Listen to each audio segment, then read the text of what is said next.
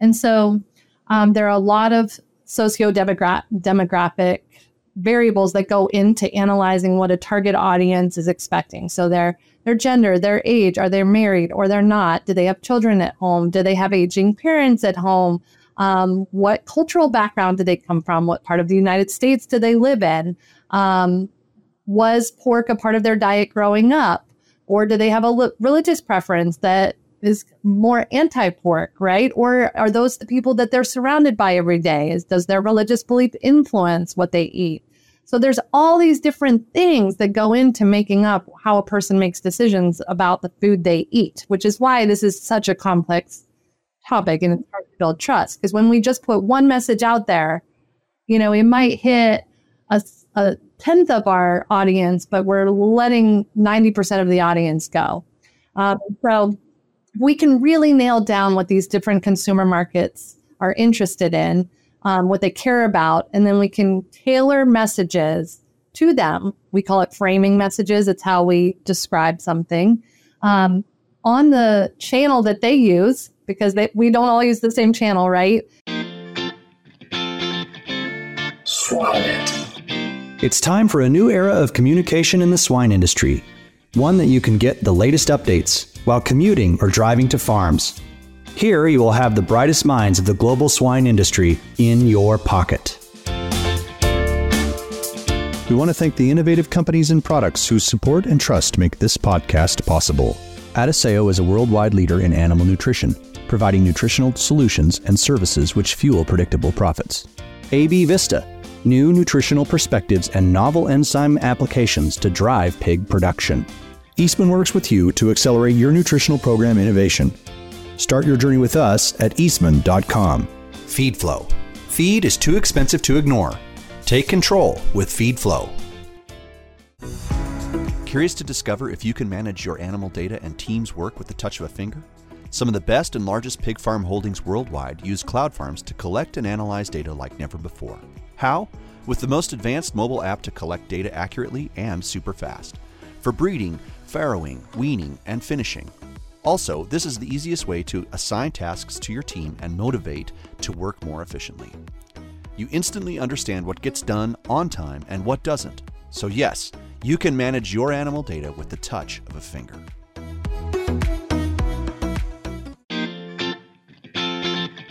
Hey, welcome to another episode of the SwineIt podcast. I'm your host, Trey Kellner, and I'm very excited to be joined by uh, Professor Alexa Lamm from the University of Georgia.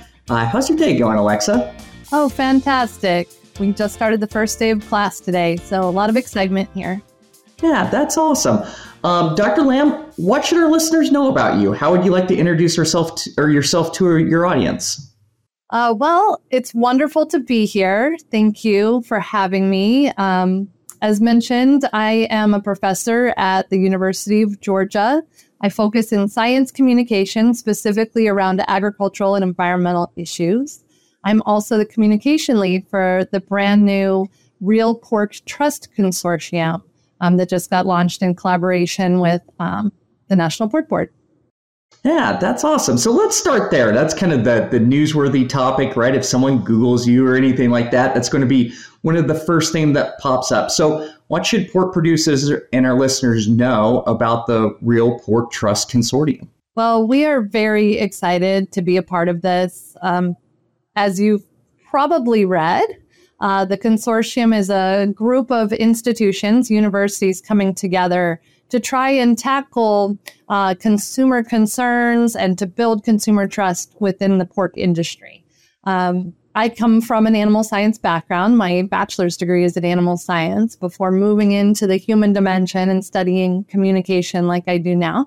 Um, and so this is one of those areas that's really near and dear to my heart um, as I study consumer trends and consumer acceptance of new um, approaches um, environmental issues, animal welfare issues surrounding um, production, right? Um, and of course, consumers care about all of this because they literally consume your product, right? They put it into their body, they feed it to their children. And so, um, how food is produced, um, its implications on the environment, its implications on our own bodies is important to them. And so we need to be able to effectively communicate the science behind the production of food, and in this case, pork production, um, effectively. And that's kind of tricky in this day and age because of the changing communication environment um, and lack of public trust in science in general. And so uh, that's my area of inquiry and study. And so we're really excited to lead the communication part of the consortium, which also includes a very large research component um, and also training components that are being led out of um, several of our other partner institutions. Yeah. So I think one exciting part that I read uh, was that it's a five year, basically, collaboration. Talk about the advantages of that length lengthened collaboration and then what ultimately you hope are the objectives and outcomes of the collaboration between the five universities and the National Pork Board. That's a great point. Um, having the time to be able to do the work effectively um, is really important, especially because the Real Pork Trust Consortium has been built upon two way communication with consumers, meaning we are going to do research this first year and then continue for the five years on what consumer concerns are. The Pork Board's been doing a lot of that over time already. And so we already have a lot of data, but we're sifting through that data right now um, to figure out where what are consumers really concerned about. What is it about animal welfare? What is it about environmental sustainability? What is it about the nutritional aspects of pork that might might be of concern that they just consumers don't feel like they have the information that they need. And so uh, communication experts like myself are going to be doing that consumer research. We're then going to use that information, that feedback from consumers, and our, we have this amazing team of animal scientists spread across four other universities that can do that research. They can study the specific aspects of environmental sustainability, the specific aspects around animal welfare concerns of consumers. And then they're going to bring those findings back to our communication team, and we're going to be able to use the best strategies we know to target specific audiences and get that information to consumers that can use it then to make informed decisions about the food they eat. And so it's really this kind of cyclical process, and it's very new, right? The agricultural industry by and large just puts information out there. And the science community does that too, right? We just put information out there and we let it sit out there and we hope that consumers use it. This is really that two way addressing consumer concerns, doing the research, and then providing them with what they asked for. Um, and that we expect that to be cyclical and that will take time. And so as we move through the five years of the project, we expect that some of the concerns that consumers started with hopefully will no longer be concerns because we found solutions, right? And we're able to give it to them in a format they could really understand. And so we can grow and change and help each other and build that trust between the pork industry and the consumers. Yeah. So as everyone knows on this podcast, right, there is a gap, right? I'm heading to Chicago this weekend. If I would ask a hundred Chicagoans, you know, do you do you know what a swine nutritionist or an animal scientist is, right? There'd be zero that would know, right? And even even something in terms of agriculture communications, right? There's there's you know if we pull 100 people, our answer would probably be zero. So talk about some of those targeted approaches within the communication aspect of these findings and your other findings within your research lab about how do you bridge that gap between as you said kind of that data that you pull on google scholar or you know whatever journal that we're publishing in or any of the trade magazines compared to like what's actually on Snapchat and TikTok and Twitter. And so how do we how do you specifically get those findings to where they need to be to the ultimate consumer and and moms and parents that are purchasing pork every day for their children? Man, that is a great question. And um, we've kind of created this model of communication based on a lot of research that one says there is no one size fits all, right? We have to figure out what our very specific audiences within the larger consumer base is interested in. So even a mom like me, right, a Gen Xer with um, older elementary age kids is going to have different concerns than a young mom in her early 20s with an infant.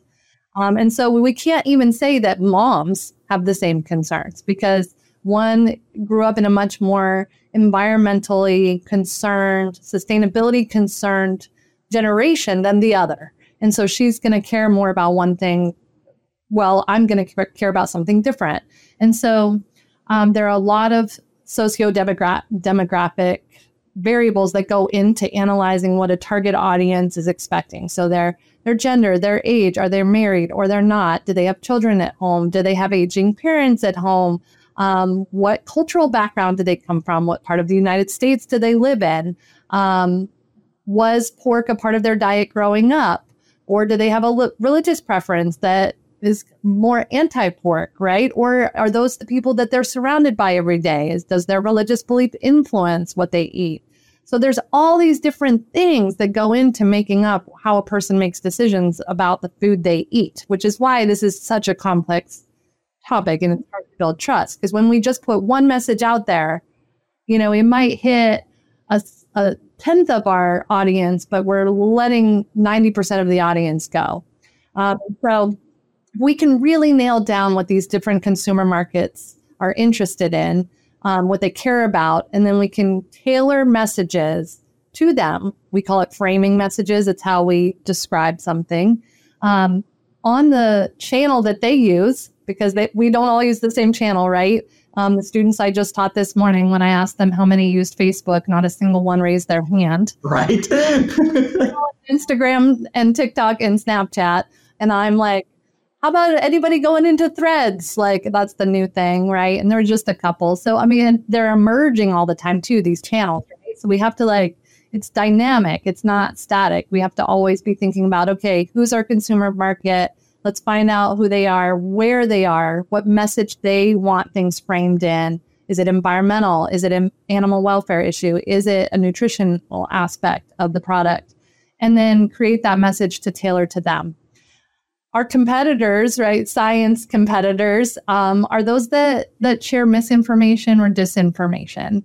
Um, and there's a lot of it out there. And, the, and when we, as an agricultural community, as scientists, as producers, collectively aren't proactively putting information on the channel in the way people receive, that space gets filled by everybody else. And so consumers don't have anywhere else to go other than that information. So a big part of our job is getting the information to them, to these mark, figure out who these markets are, to them in the format they want on the channel they use, um, and then also delivered by a source that they trust. And that building trust takes time, which again, five years helps us build that trust over time. Yes. So, uh, yeah. So, one word you've used in this podcast, and once again, if you you know look at the publications that you've had, or even the name of this consortium, right? It's all centered around trust. And I listened to a podcast the other day that was all about the trust wars, right? So, how do you most effectively define trust? And then, how do you quote unquote I mean, for lack of a better term, win the trust war, right? Oh, man. That's a great question. Um, trust has been defined in a whole lot of different ways um, because one thing I know as a social scientist who studies people is people are really messy. Like we're really messy and we change and we're fickle and and one day we'll trust a source um, and the next we won't. Um, because what do they say? It takes 10 years to build trust and a moment to destroy it, right? Um, so trust is somebody believing and making a decision. Just this is the simplest form. Believing when you're the information you have to share to a degree that they will make a decision based upon that information. They will trust that information to make a sound decision as they move forward. Um, and they will come back to you then, right? If they are interested in what if the result ends up being what they expect it to be, they will come back to you because they will trust that information. Uh, but it takes time to build trust. Trust is something that's built over time, it's not instantaneous. And so, um, but it can be destroyed very quickly too. Um, sorry, I missed the second part of the question. Oh, yeah. How, how do you win that trust war? As you're talking about, right, the science, right, that's out there.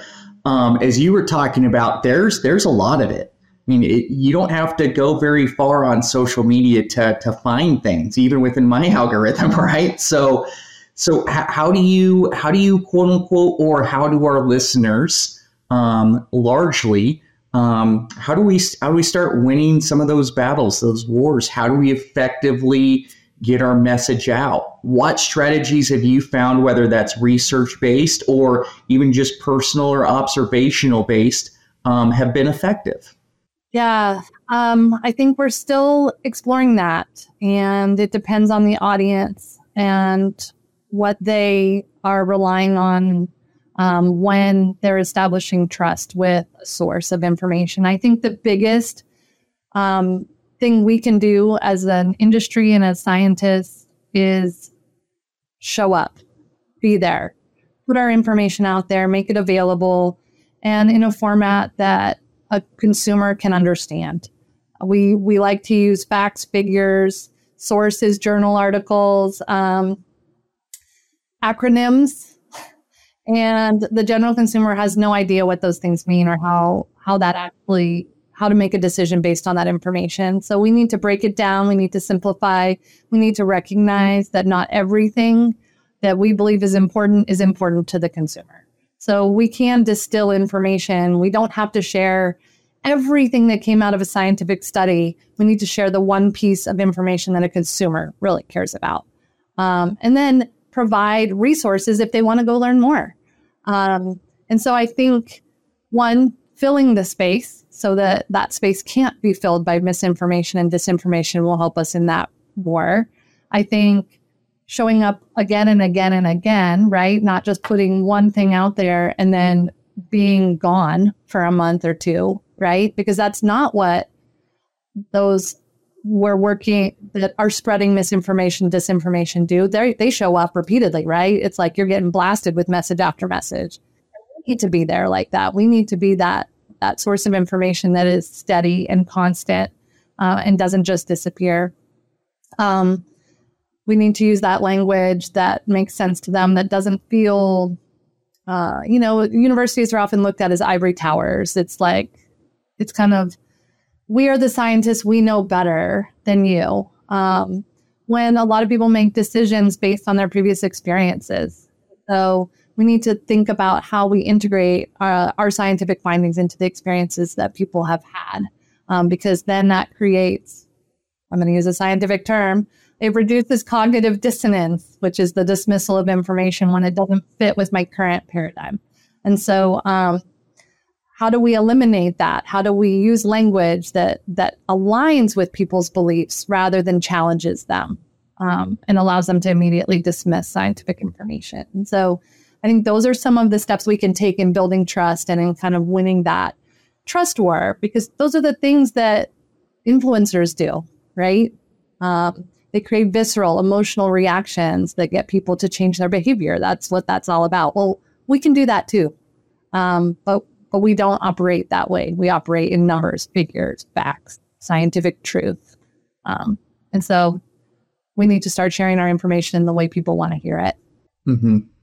Yeah, I think sometimes we're hesitant to get to the emotional side, right? We're, as pork producers or pork scientists or, you know, um, academics, right? Um, you know, we tend to like numbers and data and reports and stand on that firmly.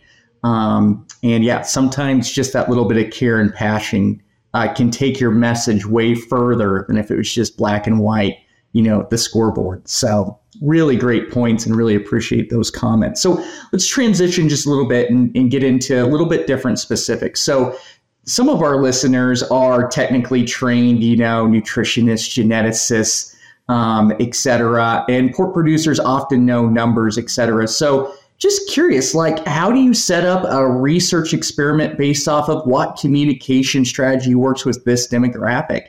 You know, how is that experimental design um, set up? Um, you know, what's your scientific approach? Just kind of explain a little bit of, of how that communication research is is conducted. Sure. Another great question. Um, as a social scientist, the methods we use diverge from, but are not that different from our bench science partners. Um, other than our target audience is a moving object.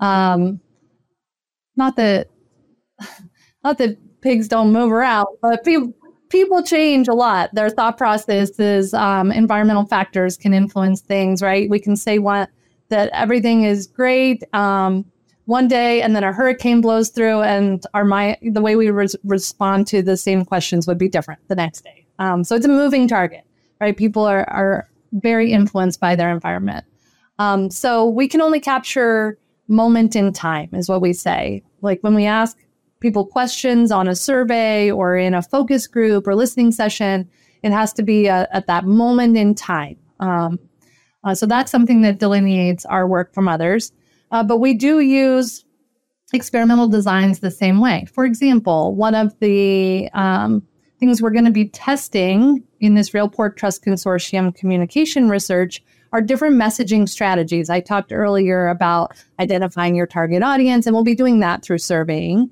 to identify their preferences for different um, the areas of concern around pork production, right? And we know different target audiences are going to have different areas of concern. But to determine the best strategies, we will create two or three different approaches. Um, and we will alter just maybe one thing within those. And then through survey design research, we can randomly assign those treatments to different groups of people that will then receive that treatment. They'll see the communication imagery, whether it be a video or a picture or an animated infographic um, that displays some type of scientific information we're trying to get them to make to use to increase their knowledge, change their attitude towards pork um, production or eating pork. Um, and then we'll ask a series of questions afterward, and we, then we can compare their responses to see which one of the experiments is what um, gave us the response we were seeking um, that established more trust or increased knowledge or changed perception or attitude towards um, the area of inquiry. And so we use very sim- similar statistical methods um, to someone who's working in the bench sciences running an experiment um, out in the barn or in the lab. Yeah, that's awesome. So yeah, one thing that I want to pivot to is we've talked a lot about the outputs of your research in the Real Pork Trust Consortium, but one important output that you have is students, right? Especially the students that you're training within your laboratory. So, first of all, talk about you know what that training looks like, um, what that advancement through a master's or a PhD might look like, and then maybe some of where they have went and how they're helping our industry or help communicate about the activities that we do on a daily basis. And then not to make this a multi-part question so i will re-ask this if needed but if an undergrad is listening to this or a, a high school student's listening to this um, how do they get in touch with you if they think man this is really cool and this would be something that that i would like to pursue? Yeah. Oh i love that you asked this. Um, I'll be honest. I, I mean, I love my research, but working with my graduate students is the absolute best part of my day. Um, and I have some fabulous graduate students in my lab that get to work on all kinds of projects. So, um, what does a typical master's program or PhD program look like in my field? A master's degree comes, you know, right after a bachelor's degree. Our master's students come into agricultural and environmental science communication from all kinds of fields. So I have animal science students, I have environmental um, science students, I have students that have undergrad degrees in Spanish, but are just interested in applications um, to agriculture in the environment, and they want to communicate um, with different cultures about agricultural or environmental issues. Um, I have those that come from crop and soil science. I have those from horticulture. Um, that are just really interested in taking the scientific background they have, similar to my own animal scientist here, um, but then using the what they can gain through our program to help the industry communicate that more effectively. Um, and so in our program, they take um, courses in um, communicating scientific innovations. I teach that class. Um, teaching and learning theory, so how to teach most effectively. It's not just about communicating, but teaching um, others, educating others. Um, leadership development, working in groups and teams, problem solving, critical thinking. Um, one of the biggest things we hear all the time from the agricultural companies that we work with is that while they love content experts, they really want to hire people with the skills to think critically, to solve problems, and to work in teams. And that is something that our graduate students come out uh, from a master's, especially in spades. It's a very applied degree. So it's kind of taking what you learn in your undergrad and then being able to apply that in a very meaningful way on teams out in the workforce. And so a master's in our program can really help with that. A lot of our master's students also go to work in Washington, D.C. around policy and legislation. Um, so if you're interested in becoming a legislative aide, again, we provide those skill sets, those opportunities, internships to be able to work in the policy space. Um, the doctoral programs, uh, for us, you have to have a master's degree to move into our doctoral program. Um, and it's a degree that's very research focused. So it's very theoretical. Uh, you dive into deep research with faculty members at our institution, similar to the ones I explained previously on an agricultural environmental science topic. Um, so it might be how we evaluate the impacts of efforts like the Real Pork Trust Consortium, and then effectively communicate those impacts to funders like the National Pork Board and the pork producers um, who pay into check off of what the impacts of that effort was and being able to articulate that to showcase the power of those resources and how they've been utilized and the impact that they've actually had on pork prices and consumer trust, right? So we teach the measurement of that um, and the research strategies behind kind of communication research, framing research, um, social media, and exploring social media analytics and what those actually mean. Like, what is the number of likes truly equate to in terms of the impact that our work has. Uh, we study that. We study the science of that. Um, and so there's a lot of different aspects to our doctoral program. Those are a few examples. Um, our students from our doctoral program um, typically go uh, into academia. So my recent doctoral graduate is now a food systems communication assistant professor at North Carolina State University, for example. She just there a couple months ago. Um, but we have some that go and become agricultural education teachers. We have um, some that go to work for like Bayer or Merck or you know large corporations to help them with their communication and transparency. Like I mentioned, quite a few of ours go into policy spaces. Um, so if you're interested in degree programs like ours. Oh, I will mention one of my previous graduate students from a long time ago, because she's now an associate professor at Iowa State, is also on the um, Real Pork Trust Consortium. So Shuyang Qu, um, who is at Iowa State and is playing a role in this project, was a former graduate student of mine. Uh, yeah, so you know we're kind of all building on our on our work together over time. Um, but if you're interested, um, we have a lot of information on my departmental website. So if you just Google UGA ALEC, A L E C, um, graduate school, uh, it'll show up and you can see all about our graduate programs here. Of course, um, Iowa State has a great agricultural communications graduate program with Shuyang Qu and um, Fally Masambuka-Kanchewa, who are both on this, this project, um, as well as uh, Katie Sanders, who is at North Carolina State University she has a food systems communication degree program there, both master's and PhD. Um, so there's lots of opportunities for high school students, undergraduates, um, or even current graduate students working on their masters if they want to come do their PhD in this field to get involved. Um, it is a um, a growing field. We are seeing more and more positions um, because the realities of being able to com- of needing to not only conduct science, but communicate it effectively um, and showcase that return on investment has become more and more apparent. Um, and so we are seeing a lot of positions coming out in our field, and we need people who are interested in becoming trained um, to enter that workforce. Well, yeah, hundred percent agree. Th- thanks for sharing that. That that's awesome. It's time for our famous three.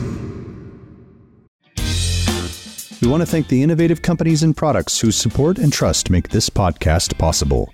MS Gold, the best hygiene products in livestock farming. Swine management to the next level.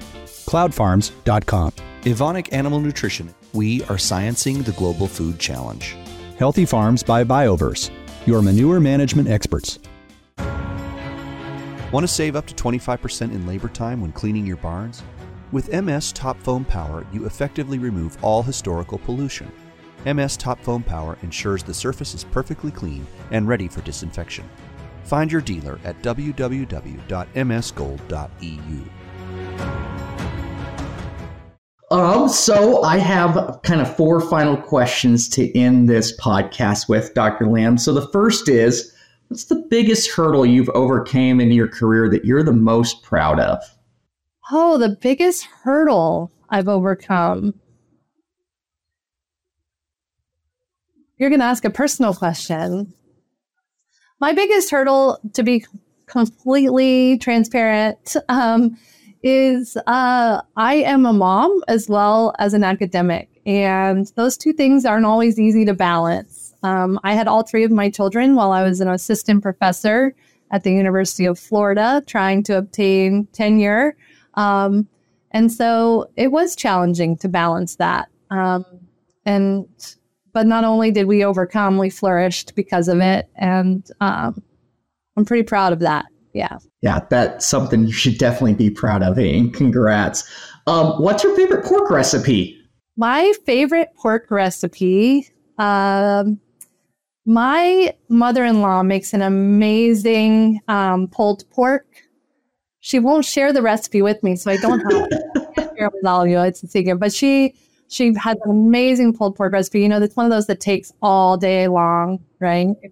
It's not multiple days, um, uh, but it's absolutely delicious. And um, yeah, that would be. I'm sorry, I don't have more details. Like no, I said, that's awesome. If if you ever find out the recipe, please please share it with us. Yes. Fall apart, though, you know that fall apart. Oh yes. When you don't even have to touch it, just falls off the bone. That yeah, that's that's melt your mouth. Yes, Mhm. the best. Um, what's the best piece of advice or guidance you've given one of your grad students the past month? in the past month was actually probably this morning. Um, I have a brand new doctoral student that just moved here from St. Louis. Um, so, you know, brave soul moving across the country to start her doctoral degree later in life, you know, after a very um, strong career. And she's TAing my class that I taught this morning. And she said, as we're walking over there, it's weird, but I'm kind of nervous. and and I told her, you know what? There is no reason to be nervous because you just need to be yourself because that's what students actually care about. And I think that that as I think thought about it later that that was just kind of my immediate response. I think that's what we all need to think about when we're trying to communicate with different audiences, consumers, pork producers, scientists, whoever, right? Is uh I think when we're authentic and we can just be ourselves and connect with people, that's when we have the most meaningful dialogue. And so, yeah, that would be it. Yeah, I was told once that it's okay to be nervous because that means that you care. Right? Yeah, Uh, it just really that that saying just stuck with me. So yeah, People know, right? They know in their gut when you're being canned and when you really care. yes, Yeah. yeah. Okay, and then lastly, right, we only had about 30 minutes on this podcast to kind of touch on what you've been working on here recently and what you're going to be working on over the next five years. So, for our listeners, if you had one thing that they could learn from your work and kind of take home from your efforts and hard, hard efforts at that, what would it be? Of all the things that I talked about today and all the things that I do, I think it would be try not to get discouraged when you're communicating about science, when you're communicating about your industry, because it's very easy to get bogged down in all of that in misinformation, disinformation, even the information people are sharing out there that's not necessarily untrue, but it's not your truth. Um, and it's very easy to say, you know what? It's easier for me to just like go back to my lab or go back to my barn or just shut out the rest of the world because I just can't deal with this. Um, but like I said, in the absence of information, we let other people fill in space. And so I would say just try really hard not to get discouraged um, and just keep keep going, keep trying. Even if you feel like nobody's listening, if you if you change one person's mind, then it was worth it. So um, that would be my yeah. Oh, that's a, that's a great answer. And, and thanks, Professor Lamm, for your time to, to share your exciting news and your insights and your advice to our listeners here today as we kind of wrap up this episode of the Swine podcast. I just want to thank our listeners for tuning in and hope you turn into uh, more episodes that we'll have um, down the road. So, with that, uh, thank you very much, Dr. Lamm, um, and we'll conclude this podcast. Thanks, guys. Have a good rest of your day.